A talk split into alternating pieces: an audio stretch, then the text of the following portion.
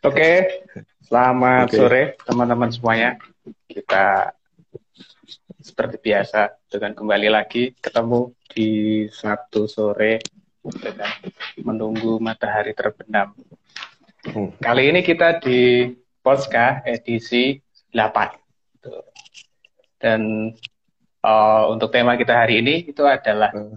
tantangan pendidikan dulu dan kini aplikasi sekolah dan kemanusiaan. Wah, itu temanya luar biasa itu ya. Dan sore hari ini kita juga sudah ditemani uh, tamu istimewa. Kita sapa dulu. Nah, ini manggilnya gimana? Mas Sila, Mas Amar atau? Mas Amar aja, Mas. Oke, okay. selamat sore Mas Amar. Gimana? Oh, selamat sore Mas Dani. Alhamdulillah Mas Dani bagus kabarnya. Oke, okay, siap, siap. Nah, um, mungkin saya perkenalan dulu ya teman-teman untuk Mas Amar. Nah, Mas Amar itu sendiri uh, nama lengkapnya Amar Sila Mahardika Utama, uh, mahasiswa pendidikan sejarah UNY yang pernah bergiat di Sanggar Anak Alam, terus kemudian saat ini sehari-hari aktif di Indonesia Buku dan Warung Arsip, itu ya. Terus kemudian juga uh, fokus membaca, menggali, mengarsip bahan-bahan terkait dengan pendidikan. Seperti itu, kurang lebih, Mas Amar. Oh iya, Mas Dani. Oke. okay.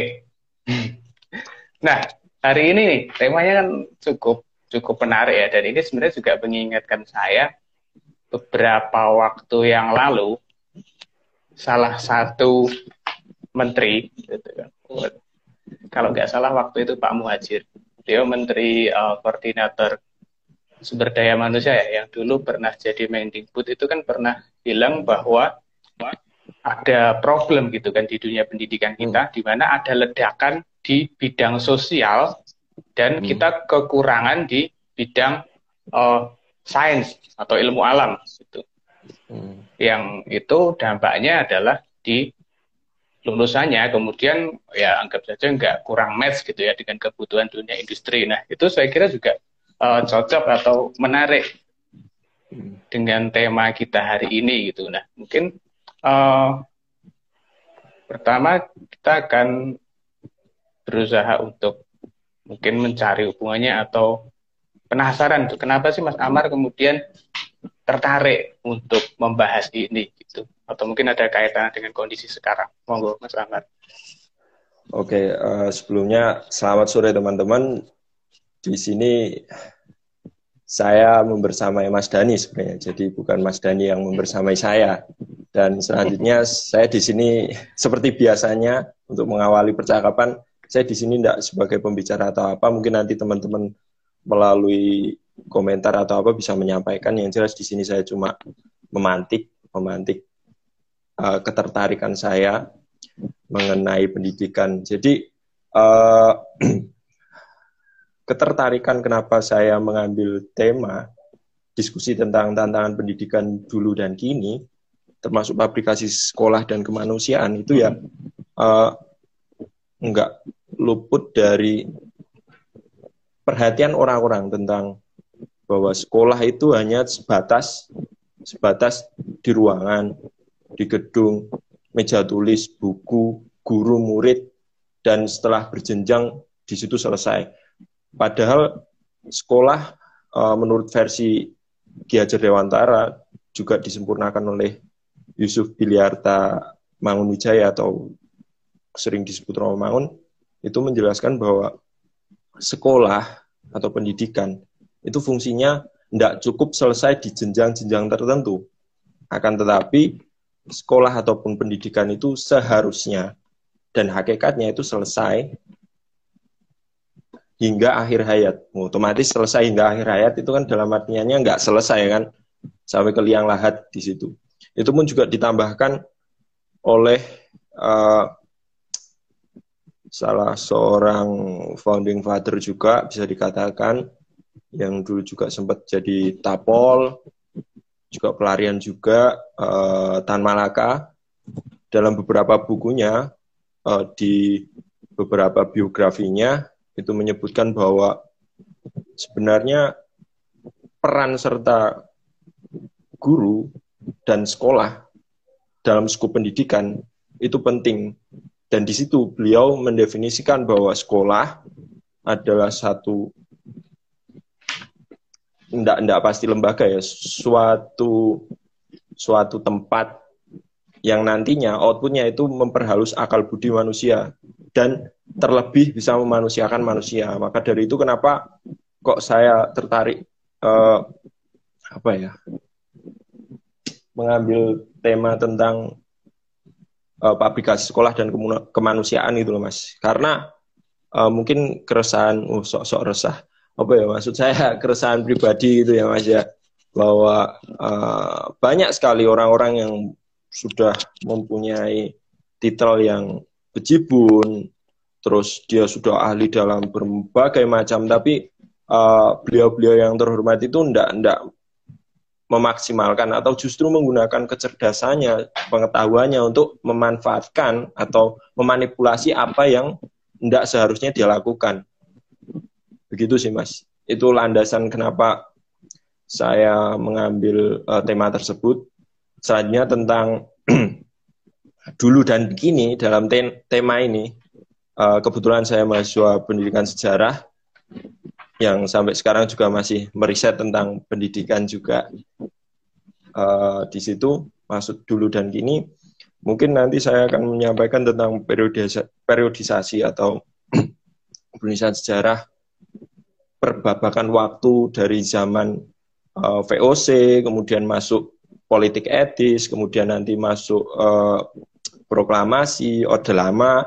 Setelah itu orde baru orde yang sangat baru selama 32 tahun daripada Haji Soeharto seperti itu. Selanjutnya ke reformasi hingga saat ini dengan hashtag uh, nanti kampus merdeka lah atau pendidikan merdeka atau apa. Okay. di situ mas oke oke ah tadi uh, mas Amar nih nyambung nih jadi kan ingin ya istilahnya kayak membedah gitu kan membedah atau membicarakan hmm. tentang periodisasi atau ya katakanlah sejarah pendidikan di Indonesia ya. Hmm.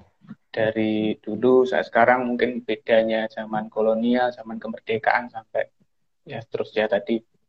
Nah itu seperti apa sih awal kemunculannya pendidikan itu, terutama mungkin pendidikan formal ya yang kita bicarakan ini nanti ya. Jadi monggo Mas Oke, sedikit uh, mungkin akan saya sampaikan sedikit saja. Barangkali juga nanti bisa ditambahkan sama teman-teman di kolom komentar. Nanti tidak kecenderungannya jadi seramah atau gimana, teman. Kalau ada yang mau ditanyakan ya silakan ditanyakan saja. Jadi untuk uh, sejarah uh, pendidikan di Indonesia, beberapa jurnal yang saya arsipkan juga membahas bahwa awal kedatangan sekolah formal di Indonesia itu bermula pada masa VOC. Di situ, pada masa VOC, kemudian singkatnya saja ya, soalnya itu panjang sekali dan mungkin Mas Dani juga memahami sebenarnya sejarah pendidikan itu luas sekali dan panjang. Jadi mulai dari VOC, berlanjut VOC, eh, VOC bangkrut karena korupsi dan lain sebagainya. Nah, di situ ada dua sistem pendidikan kalau nggak salah. Ketika VOC, itu sistem pendidikannya tak langsung. Tak langsung apa maksudnya? Kalau tidak langsung itu nggak langsung diampu oleh pemerintahan Belanda di Eropa sana nggak nggak nggak langsung di diampu oleh uh, mungkin kerajaan Belanda akan tetapi dikelola oleh VOC. Setelah itu uh, eh, VOC bangkrut dan lain sebagainya, pendidikan diambil alih oleh uh, dulu belum uh, negara si kerajaan Belanda seperti itu. Nah, beriringnya waktu tahun 1877 kalau tidak salah itu muncul satu apa ya artikel yang ditulis oleh uh, Van de Venter kemudian kalau tidak salah di, di dimuat di majalah The Prince itu membahas tentang uh, balas budi. Itu 1877 tentang balas budi. Balas budi yang yang yang dilakukan harusnya dilakukan oleh Belanda kepada Indonesia seperti itu. Nah, uh, banyak orang yang menyebut, banyak serawan yang menyebut bahwa uh, output dari 1877 dari surat tersebut itu adalah politik etis pada tahun 1901. Nanti ada edukasi, irigasi, transmigrasi, dan edukasi. Nah, pada tot, uh, tonggak uh, awal uh, politik etis balas budi itu dalam salah satu tulisan saya yang yang beberapa waktu lalu saya kirimkan kepada Mas Dani itu saya menyebutnya sebagai blunder karena output dari uh, edukasi di situ hmm, bukan mencetak ya tapi menghasilkan beberapa nggak beberapa banyak banyak sekali pahlawan-pahlawan tokoh-tokoh pergerakan nasional salah satunya ya ada Tirto Adi Suryo, Adin Sudiro Wisodo, terus nanti ada Soekarno di situ, terus nanti ada Hoscok Raminoto, dan uh, oh, eh, banyak, termasuk Tan Malaka juga masuk di situ. Terus Mas Marco juga ada di situ, banyak tokoh pergerakan di situ. Nah, seiring berkembangnya waktu, fungsi awal sebenarnya yang banyak sekali teman-teman ketika mungkin turun ke jalan atau apa yang mungkin uh, hari pendidikan itu menyampaikan bahwa oh, sistem kita masih menganut uh, sistem pendidikan Belanda. Nah, mungkin sedikit apa yang bisa saya sampaikan tentang itu uh, adalah bahwa dulu pada pasca politik etis itu kemudian diciptakan adalah fungsinya untuk menyerap tenaga kerja tenaga kerja murah untuk bekerja di perusahaan Belanda. Jadi daripada repot-repot dari mana Belanda sana naik kapal lama berbulan-bulan toh nanti juga capek dan lain sebagainya mending mending mendingan uh, ambil dari sini toh. Nah, tapi dari situlah muncul blunder blunder-blunder kesadaran menyebar terutama dari surat kabar kemarin juga udah podcast sebelumnya juga sudah di dibahas Mas Habib juga tentang uh, Tirto Adi Suryo kalau tidak salah hmm. bagaimana menyebarnya berita-berita itu sebagai tonggak awal pergerakan munculnya serikat-serikat di situ juga nggak jauh peran dari pendidikan dan guru selanjut selanjut selanjut selanjutnya Belanda uh, mendirikan mendirikan banyak juga sekolah kemarin juga di podcast sebelumnya mungkin teman-teman penonton bisa mendengarkan podcast-podcast ya? sebelumnya ada Austria, nanti juga dijelaskan ELS dan lain sebagainya, sekolah-sekolah Belanda, terutama sekolah kedokteran. Setelah itu uh, Belanda kalah perang, Jepang mengambilnya. Nah, Jepang, Jepang ketika pemerintahan Jepang meskipun sebentar itu mengalami apa ya? Hmm, ada yang bilang mengalami suatu perubahan yang cukup mending lah dibandingkan ma pada masa uh, Belanda karena pada masa Jepang orang-orang pribumi sekolah di sekolah-sekolah Belanda dulunya itu sudah mulai mempraktikkan bahasa-bahasa uh, pribumi, bahasa-bahasa bahasa-bahasa Indonesia seperti itu loh mas. Bahasa Indonesia yeah. kemudian nanti dari nama-nama sekolah itu juga banyak tapi nggak semuanya ya. Banyak yang diubah menjadi nama-nama sekolah di Indonesia. Seperti itu berjalannya waktu hingga merdeka ada kurikulum orde lama juga aku ada buku sebenarnya tapi ya nanti aja lah.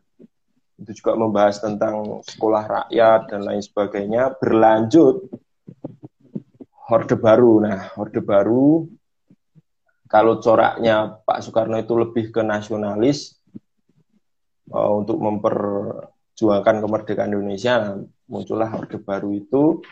Mungkin yang nggak mungkin, yang anti Soekarno banyak pamong-pamong dari taman siswa juga yang yang mungkin tidak sepakat dengan pemikiran-pemikiran pendidikan yang diusung oleh Soeharto dan kabinetnya itu mungkin nggak mungkin ya dihilangkan. Menurut beberapa sumber kemudian uh, pada corak pendidikan sebenarnya mengulangi kolonialisme juga sih Orde Baru ini menurutku. Karena membekas dalam membekas, hal apa nih? Uh, dalam, dalam hal anu sih uh, penyeragaman kemudian segala hal itu dimonitori karena secara garis besar uh, saya pribadi tidak tidak begitu sepakat dengan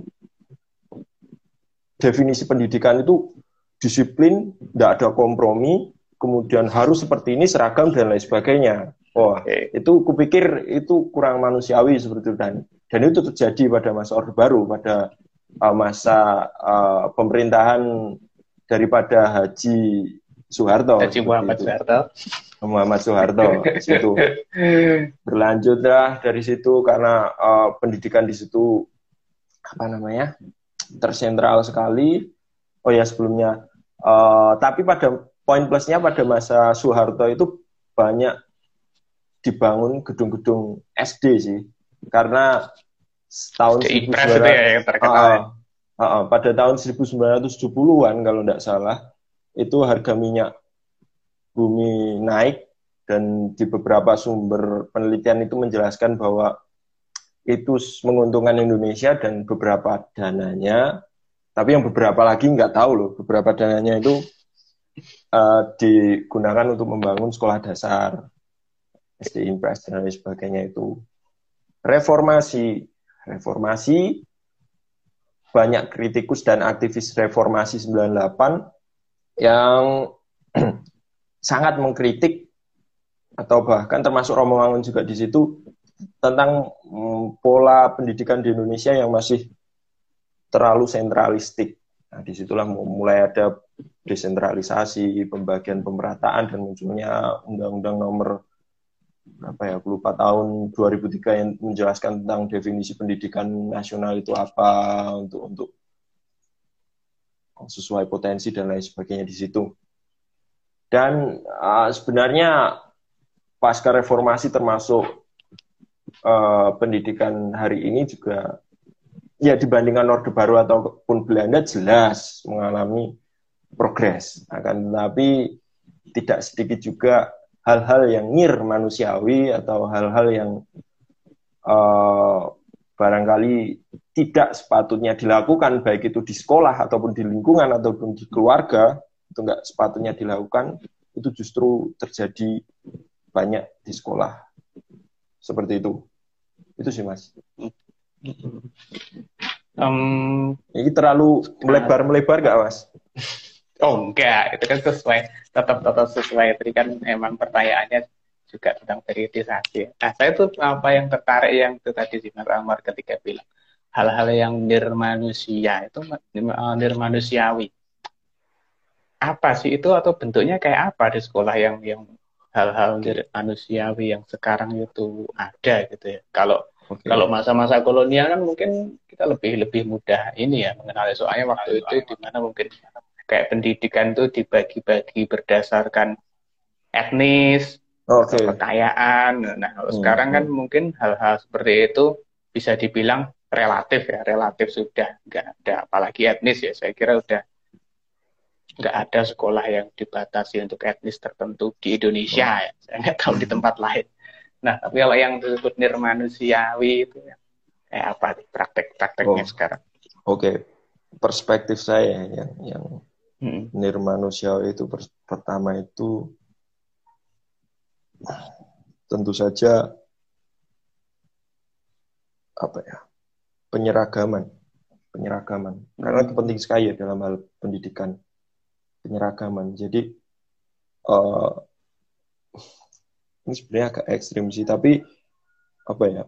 Maksudnya ekstrim gini mas, uh, ketika guru melontarkan sesuatu, informasi sesuatu, itu juga tidak sedikit siswa yang sebenarnya bertanya atau apa. Nah, tapi ketika si siswa itu bertanya lebih kritis atau apa, itu malah justru guru merasa Eh, kebanyakan kebanyakan guru ya itu merasa apa ya, ini, ini ngapain sih kok, kok seperti ini? Apakah dia nggak sepakat dengan anu atau meragukan pengetahuanku atau seperti apa? Itu pertama. Yang kedua uh, bahwa kedisiplinan yang yang kita nggak tahu uh, mungkin nah, ini banyak sih. Dulu saya sempat tiga bulan tiga bulan sebelum ke sempat di sekolah alternatif sebelum itu saya sempat tiga bulan itu di SMA kemudian eh, kebetulan SMA-nya itu SMA pinggiran. Nah, yang kurang manusiawi itu salah satunya image mas, image BK, misalnya BK ya. Oke. Anak yang keluar dari BK mayoritas itu pasti dapat stigma bahwa dia itu anak nakal, dia itu anak anak apa ya, anak anak ini, anak ngono, anak ini, anak ngono. Troublemaker Padahal kita, itu ya, uh, uh, troublemaker bahasa dan lain sebagainya. Sebagai troublemaker mungkin di sekolah atau. Padahal kan kita enggak, enggak tahu seharusnya yang dimaksud BK itu kan menaungi apa yang ingin disampaikan, bimbingan konseling, apa yang ingin disampaikan si anak tersebut kemudian dari lingkungan sekitar itu mensupport dan men men mendukung dan lain sebagainya di situ. Selanjutnya, wah banyak sekali mas pelecehan seksual, jelas oh. pelecehan seksual itu tidak dipungkiri pelecehan seksual itu berita banyak sekali toh. Terus uh, di bukunya siapa ya? Nah ini dia ST Kartono ini ini membahas juga tentang uh, permasalahan-permasalahan di sekolah. Bahkan pun ada yang ya mohon maaf uh, rela apa bertaruh nyawa atau ataupun apa, bunuh diri atau apa ya perkara kalau di sini disebutkan ujian, bayangkan ujian, saking iklim kompetitifnya itu terlalu tinggi, ya nggak nggak dipungkir lah kalau ada orang mendapat, yo kepenting kompetitif, iya, cuma kan nggak nggak dijadikan suatu patron atau atau suatu patokan bahwa orang sekolah hanya menampung orang-orang yang pintar misalnya, terus orang-orang yang nggak pintar larinya ke mana, misalnya seperti itu, ya toh Hmm. Kas, kasarannya itu seperti itu. Kadang saya itu suka berpikir sendiri loh mas tentang sekolah tuh. Sekolah ini ini nggak nggak mau menampung kemudian ini nggak mau menampung terus ya kasarannya kebanyakan orang mengatakan si anak yang bodoh itu kemudian sekolah di sana di sana. Cukup pantesan gini. Nah, terus sekolah ini piye? Uh, apakah hanya untuk menerima orang-orang yang pintar saja ataukah atau gimana? Di situ loh. Banyak sekali sing nirmanusiawi mas main sekolah lagi Wong saya dulu eh, enggak jadi enggak jadi. Sudah Oke, okay, ini uh, buku-buku bukunya tadi kan ST Karto apa ya tadi judulnya mungkin uh, sekolah bukan pasar ya, sekolah okay, bukan pasar sekolah bukan pasar ya dari penulisnya penulisnya ST Kartono ini seorang guru mm -hmm. Oh, hmm. banyak tulisannya tentang pendidikan, mengkritik pendidikan hmm. yang muncul di Kompas. Ini hmm, beliau seorang lumayan juga ya? iya. Jadi otokritik sih di sini. Okay. Catatan otokritik seorang guru. Kalau untuk hmm. mungkin boleh nyambi rekomendasi-rekomendasi buku nggak mas? Apa mau dilanjut? Oh ya nggak apa-apa itu malah bisa jadi bahan. Nggak apa-apa. Oke. Okay. Okay. Kalau yang untuk uh, zaman India Belanda ini buku tapi penting menceritakan tentang pendidikan di Indonesia untuk mencapai strata terutama pada masa India Belanda itu Stephen Hijau itu ngomongin si Hijau ini penulisnya Mas Marco okay. Mas Marco kalau di promo fiksi ya kalau itu nggak salah ah kalau Kayaknya ini fiksi saya pernah baca sih mantap sudah lupa. kemudian kalau nah ini salah satu buku kesukaan saya. Wah, apa itu? Bahkan rekomendasi apa ya? Pendidikan, Mas. Karya Ki Hajar Dewantara. Bahkan ini pun nggak nggak harus guru atau hmm, dosen atau ataupun apa. apa. Ya? Nggak, nggak terlalu kelihatan ya kalau Karya Ki Hajar Dewantara bagian pertama pendidikan. Oh, kayak kompilasi gitu ya? Kompilasi, uh, kompilasi di sini termasuk banyak sekali mengenai pendidikan tulisan-tulisan Ki Hajar politik pendidikan termasuk pendidikan kesenian, pendidikan keluarga, anak-anak dan lain sebagainya dimuat di sini. Dan kupikir itu salah satu buku penting sebenarnya buku pegangan khususnya guru ya membaca dan memahami. Jadi tidak tidak tidak cuma membaca juga tapi memahami buku dari Ki Hajar Dewantara yang soal pendidikan itu tadi. Itu banyak sih sebenarnya mas. Wis tak siapkan tentang buku-bukunya tapi nanti aja di akhir. Ada pertanyaan nggak teman-teman ini atau uh, ini mungkin tadi kan di di temanya itu kan ada kata pabrikasi itu kan pabrik oh juga sempat nyinggung juga ya oh, Mas Ambar tentang aplikasi sekolah. Nah mungkin uh, ini juga jadi pertanyaan apa sih yang dimaksud dengan aplikasi, komersialisasi juga itu kan istilah-istilah yang ya kadangkala sesekali kita dengar gitu bahwa okay. telah terjadi hal-hal seperti itu. Nah itu sebenarnya apa gitu?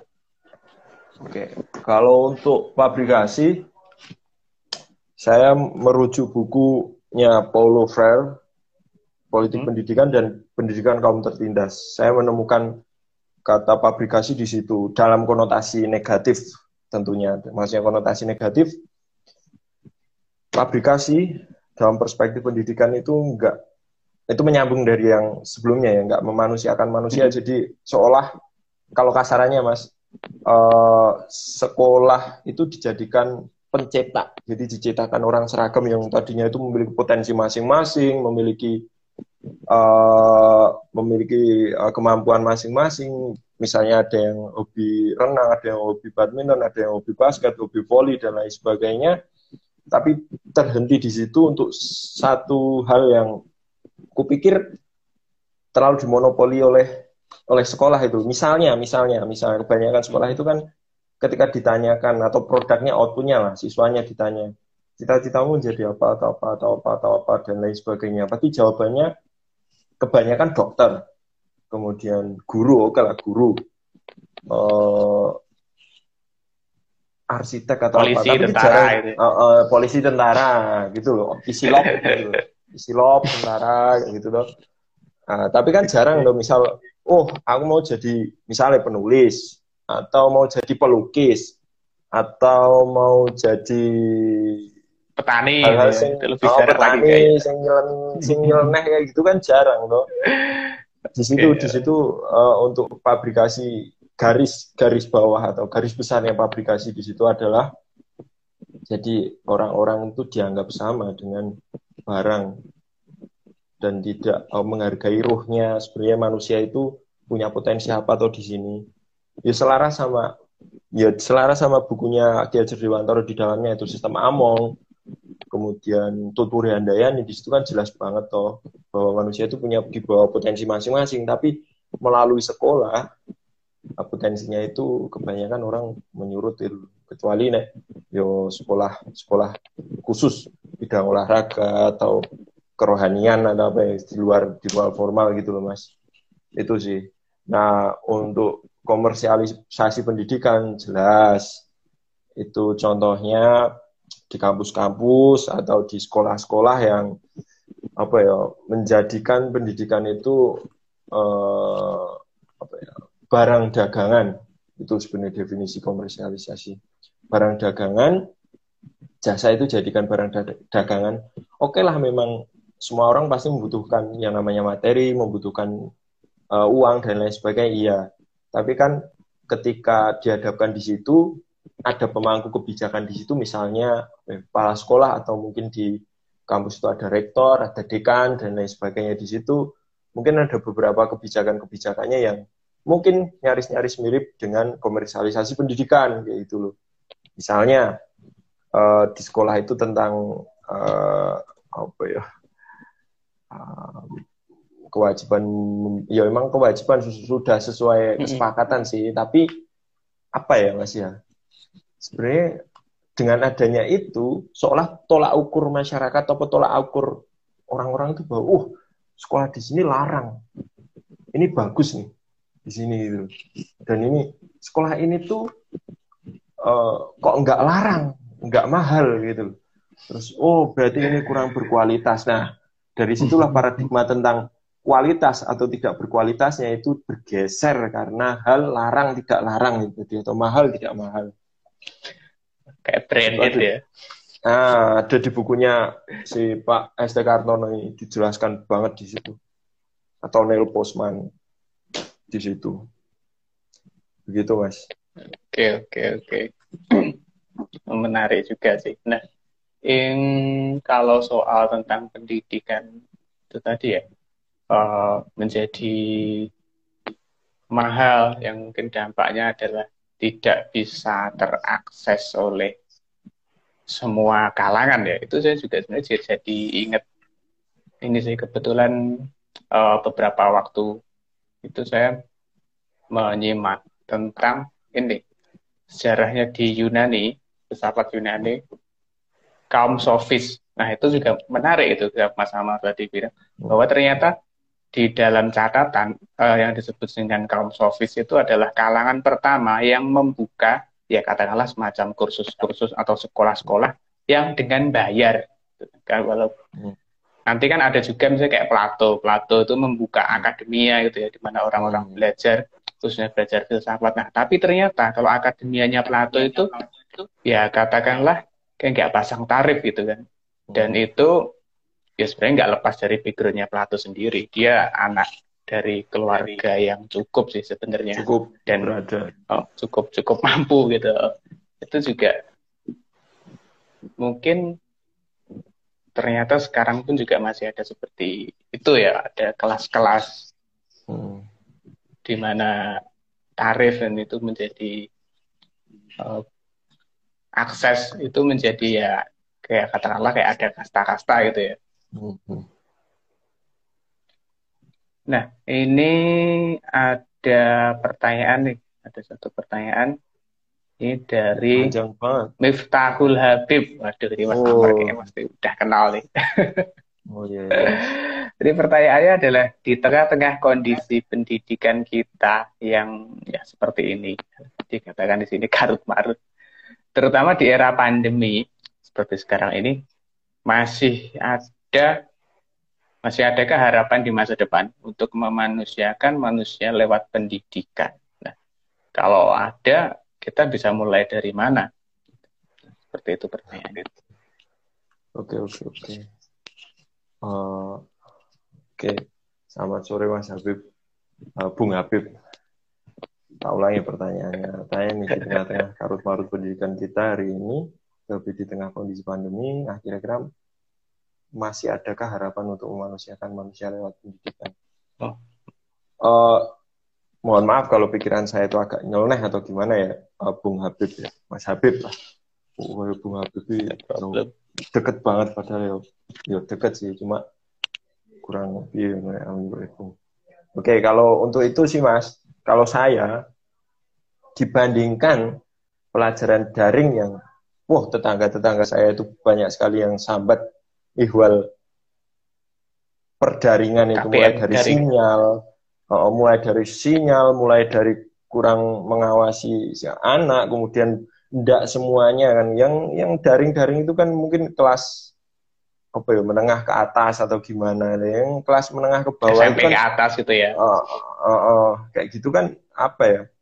Di rumah-rumah juga kan belum tentu orang tua bisa mengajari. Nanti tak tawarkan solusinya yang agak nyeloneh tapi menurutku masuk akal sih.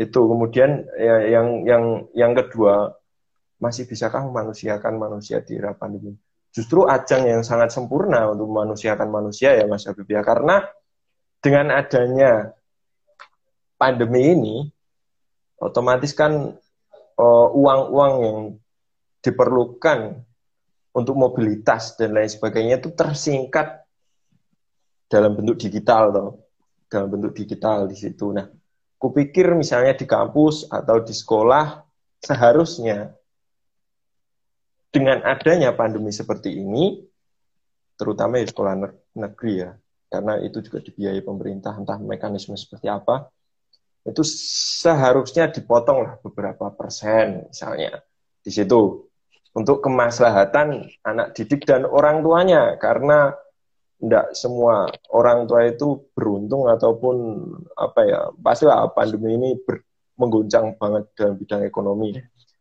Yang ketiga banyak juga orang-orang yang bercerita tentang tugas-tugas yang menumpuk baik itu perkuliahan ataupun persekolahan. Nah, menyiasati dari itu, kenapa tidak membuat catatan harian ataupun bentuk progres dari aktivitas sehari-hari yang berangkat fondasi awal dari buku ini buku sejak dari SR sampai ke sampai buku-buku yang baru-baru ini termasuk kehadir di situ bahwa pendidikan nggak jauh dari kebudayaan yang ada di sekitarnya gitu loh. Kenapa nggak buat buat catatan harian atau mungkin apa ya hitungan yang berbau berbau apa ya berbau lingkungan masyarakat sekitar gitu loh karena mau ndak mau kita ndak ndak ndak bisa mengawasi si siswa secara langsung seperti halnya di kelas. Itu sih dan terakhir ya dengan adanya perdaringan sisi positifnya kita paham bahwa sekolah itu bisa di mana saja. Itu sih mas. Kira-kira masih adakah harapan untuk manusia manusia lewat pendidikan? Memang harus lewat pendidikan mas. Memanusiakan manusia lewat pendidikan. Karena Oh, nah, itu kayak masih pertanyaan yang tadi. Oh iya, ada ada, udah udah udah tak jawab sebisa mungkin. Tak aku menjawab karena apa ya Mas Dani ya mengalir aja. Uh, uh, nah,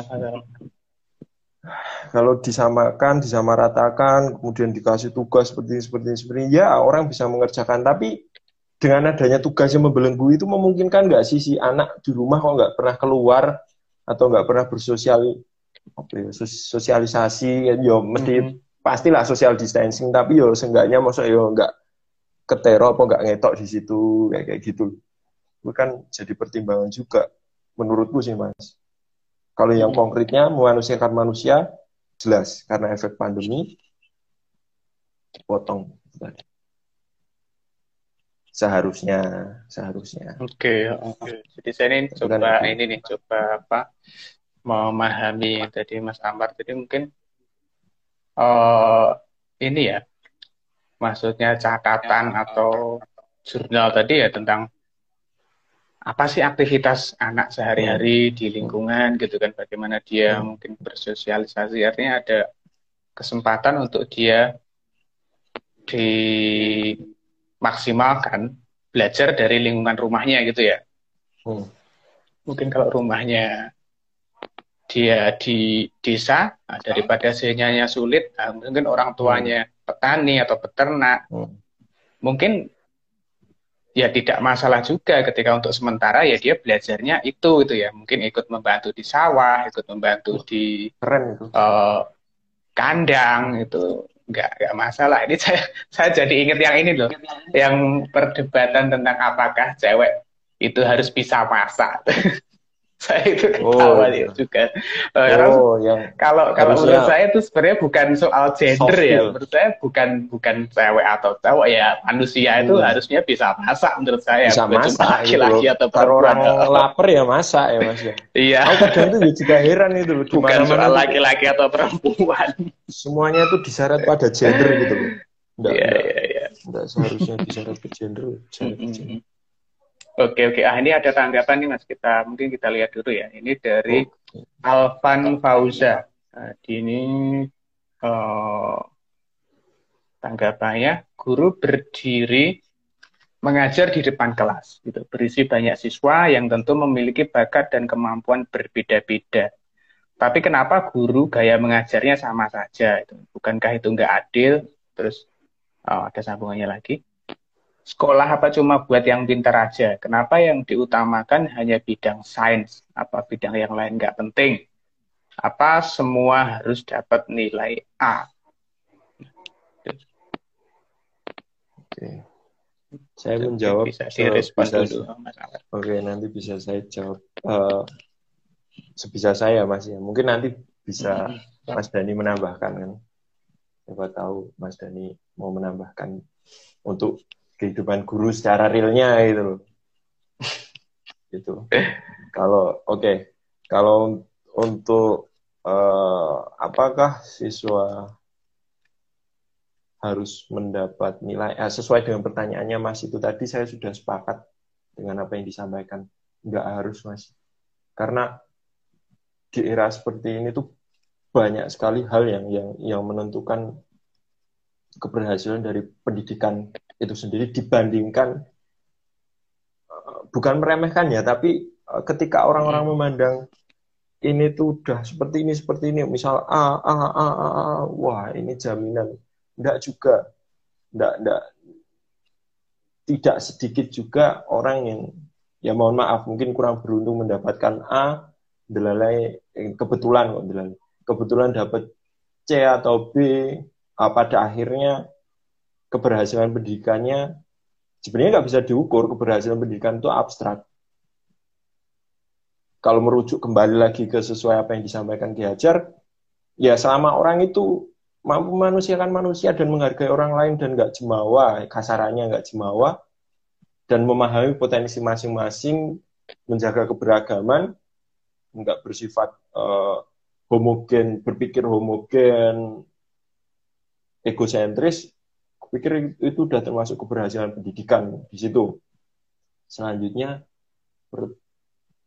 pertanyaannya? Ini tadi sih, mungkin uh, cara ngajar. Ini tadi yang yang tanggapan yang awal ya. Jadi di di, di kelas itu kan siswanya banyak dan macam-macam. Tapi kenapa kok guru itu gaya ngajarnya kan oh, gitu-gitu aja. Ya misal uh, di kelas itu kan mungkin ada yang dia lebih cepat belajar kalau dengan audio gitu kan. Ada yang lebih visual, tapi mungkin gurunya gayanya gitu-gitu aja. Dan kalau ini sebenarnya saya juga bisa merasakan sih. Nah, itu kenapa kenapa gurunya uh, gitu-gitu aja tuh saya sedikit banyak tahu sebabnya kenapa. Uh, uh, terlep, terlepas dari uh, aspek karena ya pendidikan bebas itu tadi ya. Jadi nggak terkotak-kotakan menurutku loh Mas.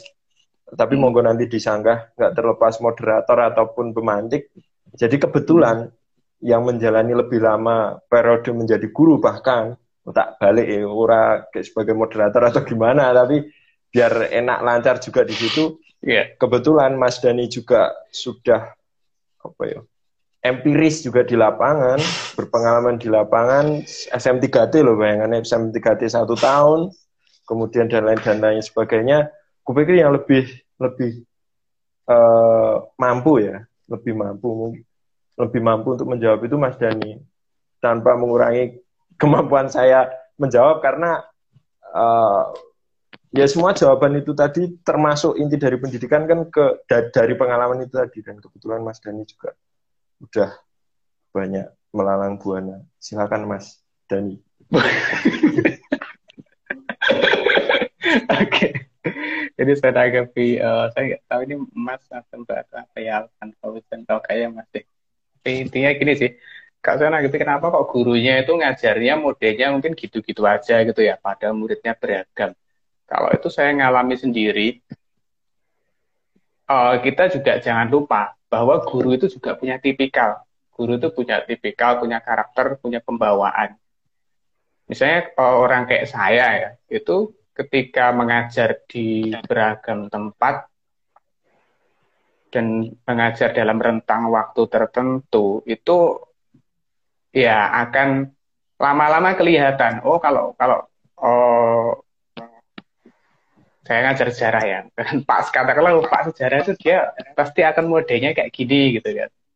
Mungkin lebih ke nunjukin teks, nunjukin buku-buku dan mungkin kurang hal-hal yang uh, sifatnya kayak game dan lain-lain itu sebenarnya juga karena kemampuan keterbatasan guru itu sendiri gitu. Kan. Sementara mungkin ada guru lain yang oh dia mungkin kecenderungannya uh, sedang di hal-hal yang kayak bentuk-bentuk games, permainan gitu. Jadi uh, bagaimanapun guru itu juga dulunya murid gitu. dan dia juga dibentuk juga dulunya dan itu sangat sangat berpengaruh gitu. Kalau saya ingat sendiri sekarang itu udah mending menurut saya. Uh, paling enggak di di lingkungan saya ya tempat lingkungan saya tempat saya mengajar. Dulu ketika saya sekolah itu cenderung waduh itu lebih lebih monoton lagi gitu loh. Cuma kita kasih buku teks atau LKS guru menjelaskan terus kemudian kita ngerjakan soal terus kemudian uh, ulangan gitu kan. terus nanti ada remedi dan ada satu hal juga yang saya baru sadar sekarang dulu itu ketika kita sekolah uh, paling nggak saya ya saya tuh merasa jengkel ketika dikasih tugas-tugas kayak project gitu loh. Pengennya kan ya udah kita duduk datang gitu kan dengerin orang ceramah kan enak ya gitu. Mungkin sekarang pun juga masih ada juga Masih sama. uh, anak sekolah yang berpikir begitu ya. Tapi ketika saya lulus, saya merasa bahwa ah itu nggak nggak pas itu itu itu nggak pas karena dampaknya itu baru terasa sekarang. Ketika dulu saya sekolah cuman kebayangan diceramai, nggak ngapa-ngapain. Ketika lulus, ya aku nggak punya skill gitu loh. Begitu beda ketika aku ketika sekolah disuruh banyak project, bikin video, katakanlah bikin film pendek, bikin nul apa, bikin tulisan. Nah, itu memang menyiksa gitu. Itu memang menyiksa berat. Tapi ketika kita lulus, ya minimal kita punya pengalaman gitu. Soal expert tidak expertnya itu nanti bisa kita bisa belajar lagi. Tapi minimal pernah punya pengalaman, gitu. punya pernah punya pengalaman bikin project kah, oh, bikin video atau apa dan itu itu lebih bermanfaat gitu karena apa yang di apa yang diterangkan oleh guru itu sehari dua hari lupa kok apalagi dengerin orang ceramah ya. Hmm. hari ini kita dengerin besok lusa itu ditanya udah lupa lagi. Itu berbeda dengan pengalaman. Ya, pengalaman kita bikin project bikin film atau apa itu akan lebih membekas sih. Mungkin seperti itu ya. Hmm, Terus ini, oh ada satu lagi nih. Uh, ada pertanyaan, kayaknya cukup empiris juga nih. Ini Mana? Mas Amar mungkin kenal. Ini dari Damas, Damas. Oh iya. P R S T Y N. Bacanya gimana ya ini? Oh, Prastiawan. ini Mbak Damas. hmm, gimana caranya mengatasi malas mengajar? Gimana Mas? Damas? Waduh, kalau saya mas eh, malas mengajar ya. It- kalau untuk malas mengajar, kebetulan saya baru beberapa bulan mengajar dulu, mengajar di SMA. Itu ya beberapa kali, ya pastilah malas itu ada karena sifatnya monoton. Mm, Eh, untuk mengatasinya, kalau saya saya kasih intermezzo seperti apa yang dikatakan oleh Mas Dani tadi, entah dikasih permainan atau mungkin yang membuat saya menarik itu suatu ketika saya pernah itu saya merasakan malas sekali untuk mengajar, saya aku itu malas sekali mengajar, kemudian itu sudah terakhir terakhir eh, saya sudah nggak nggak mengajar di situ, saya suruh teman-teman ya terutama kelas-kelas yang saya masuki di hari itu untuk menuliskan apa catatan-catatan atau curhatan tentang sekolah. Apa yang ingin kamu katakan. Terus aku berjanji tuh, aku berjanji gak akan tak sampaikan ke guru-guru atau ke ke kepala sekolah, tapi silakan sampaikan apa yang yang yang menjadi benak kalian di sekolah ini gitu loh. Karena itu salah satu met, uh, metodenya loh. metode biar gak bosen. Kalau kebetulan saya itu loh pengen pengen penasaran aja sih. Ya udah. Dari situ uh, teman-teman terutama teman-teman apa ya kelas 2 kelas 3 yang sudah merasakan bosan sebagai sis menjadi siswa ya cerita tentang kepala sekolah mengkritik banyak sekali. Nah akhirnya dari kemalasan saya itu berbuah jadi nggak malas Mas. saya dipanggil mas dari wakil kepala sekolah itu. Ini maksudnya apa mas ini? Ya akhirnya Jadi ya, akhirnya ada yang tahu, guru-guru ada yang tahu itu tuh. ada yang tahu itu bahwa Ya. yo, itu salah satu saya men- menyiasati kemalasan saya sih- saja. Salah satu sarannya melalui permainan-permainan itu kategorinya masuk ke permainan gitu sih. Itu sih Mas Damas. Karena ya hal malas gitu wis manusiawi gitu loh baik siswa murid kepala sekolah dosen guru rektor pasti udah udah udah mencapai di situ udah udah Oke, oke, oke. itu sih atau mungkin Mas Dani punya kiat-kiat rajin terus menerus ya itu kan aku nggak tahu siapa tahu Mas Dani punya Ayo, Kiat-kiat. kalau apa ya? Kalau saya sih mungkin lebih ke ini. Ya kita inget-inget tanggung jawab moral sih. Kalau misal males, gimana gitu bahwa ya ya gimana pun kita sudah mengambil jalan itu ya itu dan ini oh ya eh, eh, kalau dunia pendidikan dunia guru itu kadang orang yang sering luput juga ya orang kan kritiknya bahwa oh guru itu gajinya kecil dan lain-lain. Tapi uh, menurut saya saya sendiri guru gitu kan dan, dan pernah jadi guru honorer dan ya sekarang pun masih guru honorer. Kita harus fair juga gitu loh. Artinya uh, ya idealnya memang sebelum terjun ke dunia pendidikan ya orang itu memang harus tahu bahwa dunia pendidikan guru itu ya pada dasarnya sesuatu yang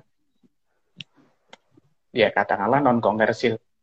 Kita pengen mau kaya, pengen hidup enak dan lain-lain, jadi guru itu ya, ya itu bukan jalannya, bukan itu. Saya justru berani ngomong seperti itu karena posisi saya guru. Kalau saya bukan guru, saya nggak nggak akan berani ngomong nah. gitu, kan nggak etis ya ngomong gitu. Ya. Tapi karena saya sendiri guru dan dan guru honorer. Nah, itu dicatat juga ya. Saya justru berani ngomong seperti itu. Ya, itu ya otokritik juga sih. Ya, ya, ya itu konsekuensi gitu. Ya bukan berarti terus kemudian uh, sampai ekstrim gitu ya, nggak bisa hidup, nggak bisa mencukupi kebutuhan sehari-hari, hmm. ya enggak juga. Ya, ya kita juga perlu makan dan lain-lain. Nah, tapi jangan diniatkan gitu, jangan diniatkan untuk profit. Nah, nah itu profit. Pada dasarnya kan yeah. profesi itu ada yang sah jika profit dan ada yang tidak sah profit. Profesi-profesi yang menurut saya sah profit oriented itu ya pedagang, hmm. oh, petani, bisnis. Nah, itu monggo, nggak apa-apa yeah. profit oriented. Karena kan kalau semakin profit caranya gimana ya dengan oh, dagangannya semakin banyak, tokonya makin banyak, atau kalau tani ya menanam apa yang sedang laku nah, itu tidak apa-apa. Nah, tapi kalau guru profit oriented itu terus mau gimana gitu kan? Yeah. Masa siswanya suruh bayar terus-terus atau hmm. disuruh atau beli produk-produknya guru. Oh, proyekan dan juga etis ya.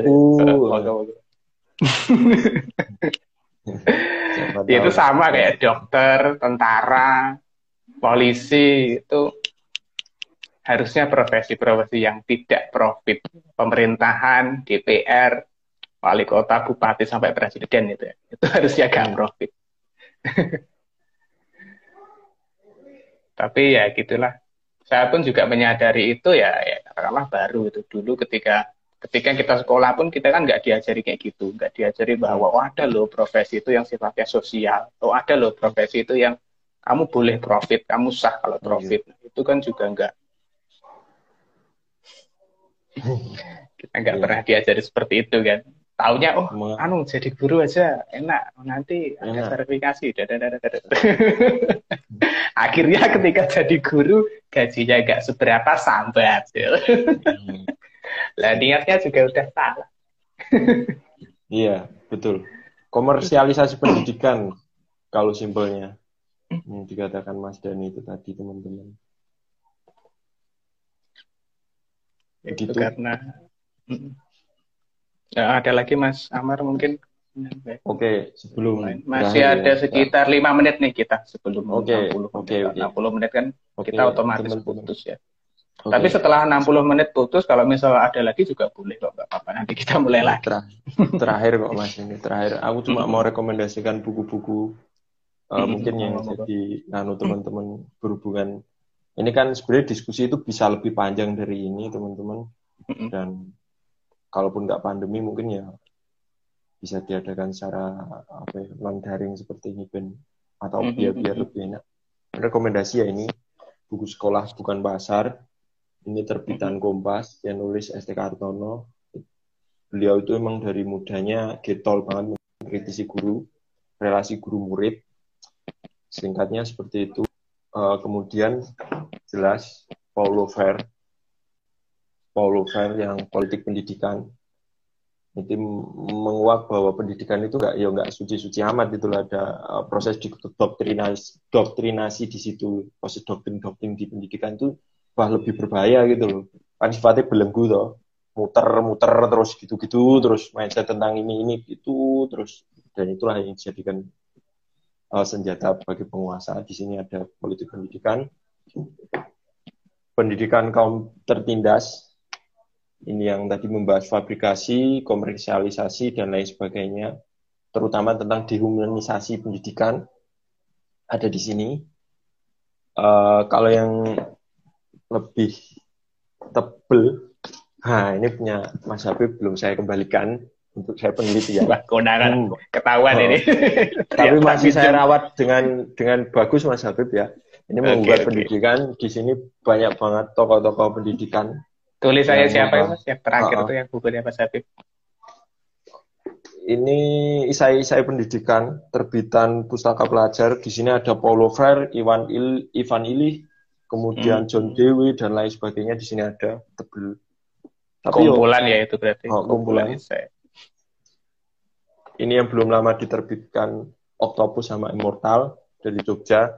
Neil Pottsman, Matinya Pendidikan, beberapa waktu juga sempat ada podcastnya yang membahas tentang ini. Sama, kok banyak banget ya? Tapi kan nanti kalau jadi oh, podcast apa -apa. kan bisa didengarkan toh, ada rekomendasinya. Mm -hmm. uh, ini sekolah apa ini? Tentang proses pendidikan alternatif di Sanggarana Alam. Sekolah apa ini? Ditulis fasilitator.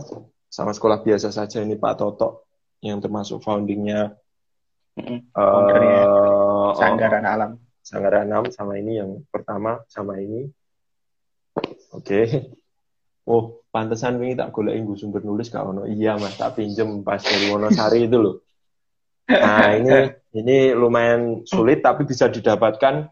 Jadi yang nggak banyak oh ya, bocoran yang nggak banyak orang-orang tahu, kebetulan di UNY, FIS pada khususnya di seberang FIS, di belakang Balai Kebakaran, itu ada namanya Gang Kuera lah. Di situlah kos-kosannya Romangun atau rumahnya Romangun kalau tidak salah saya pernah beberapa kali ke situ dan situ banyak sekali buku-buku pendidikan terutama hmm. pendidikan anak, oh, iya. buku pendidikan kemerdekaan dari Yusuf Bilyata Mangunwijaya, uh, Romo Pangun ya, mau Romo Pangun, yaitu tadi di seberang FIS UNY belakang Balai Bebakaran itu ada banyak banget di situ yang berhubungan dengan pendidikan, terutama pendidikan dasar, dinamika edukasi dasar di situ.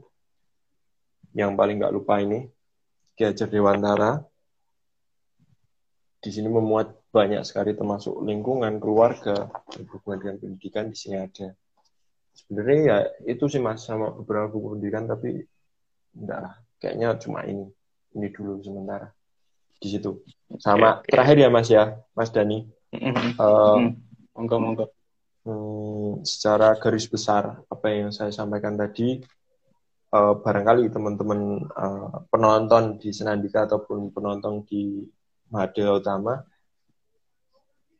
selain alasan awal tadi kenapa memilih tema tersebut karena uh, ketertarikan saya terhadap pendidikan gitu loh. Kenapa? Permasalahan-permasalahan di Indonesia uh, terlalu luas. Ya permasalahan-permasalahan di desa, permasalahan-permasalahan di desa ataupun kecamatan, kabupaten dan lain sebagainya. Misalnya kemiskinan atau gagap pengetahuan atau perseturuan itu harusnya dan sebenarnya itu bisa diselesaikan melalui pendidikan itu. Yang jelas dengan pendidikan keberagaman enggak enggak secara sentral atau disiplin otoriter mengandalkan norma-norma kesopanan yang barangkali belum tentu tempatnya itu sesuai. Itu sih. Dan ya sudah begitu. Intinya oke oke oke. Terima kasih ya Amar jadi oh, tadi itu tadi kita apa ya Mas Amar menutup dengan memberikan rekomendasi atau rekomendasi atau sharing buku-buku yang ya mungkin kira-kira kalau ada senggang gitu teman-teman mungkin bisa baca terus kemudian ada semacam ya penegasan kembali ya closing statement dari oh, semuanya yang sudah disampaikan dari awal. Gitu. nah, um, coba kita cek lagi dan oke sepertinya sudah sudah tidak ada pertanyaan lagi. Begitu mungkin kita bisa akhiri ya. Atau sebelum akhiri, mungkin ada yang terlintas teringat kembali Mas Anwar sebelum kita tutup. Ya? Uh, itu sih sudah terlalu umum tapi penting. Setiap rumah adalah sekolah dan setiap orang adalah guru. Jadi nggak terbatas itu entah anak kecil ataupun entah itu di mana ya, ya menurutku di situlah sekolah dan di situlah guru ataupun murid di situ. Mungkin itu sih. Thank you. Oke. Okay. Terima kasih Siap, semuanya. Oke, okay, terima kasih Mas Amar sudah menemani kita di sore ini gitu, menunggu senja itu kan menunggu matahari terbenam. Siap. terima kasih juga untuk semuanya teman-teman. Oh, terima kasih yang sudah setia menyimak dari awal, yang sudah menyampaikan pertanyaan gitu kan. Dan uh, minggu depan kita akan ketemu lagi dengan tema yang berbeda gitu kan. dan teman-teman juga kalau mau mengusulkan tema ya boleh. Nanti mungkin uh, kalau kita nggak lagi live ya bisa lewat DM atau gimana kan bisa. Nanti mungkin kita pertimbangkan ya. Boleh usul tema atau boleh usul bahkan siapa yang kira-kira mungkin bisa kita undang itu juga hmm. boleh. Nanti kalau sekiranya kita mampu itu mungkin kita akan uh, merealisasikan itu ya. ah itu aja uh, ya intinya sekali lagi terima kasih Mas Amar dan mohon maaf kalau mungkin selama Sama-sama. membawakan acara ini ada hal yang kurang berkenan.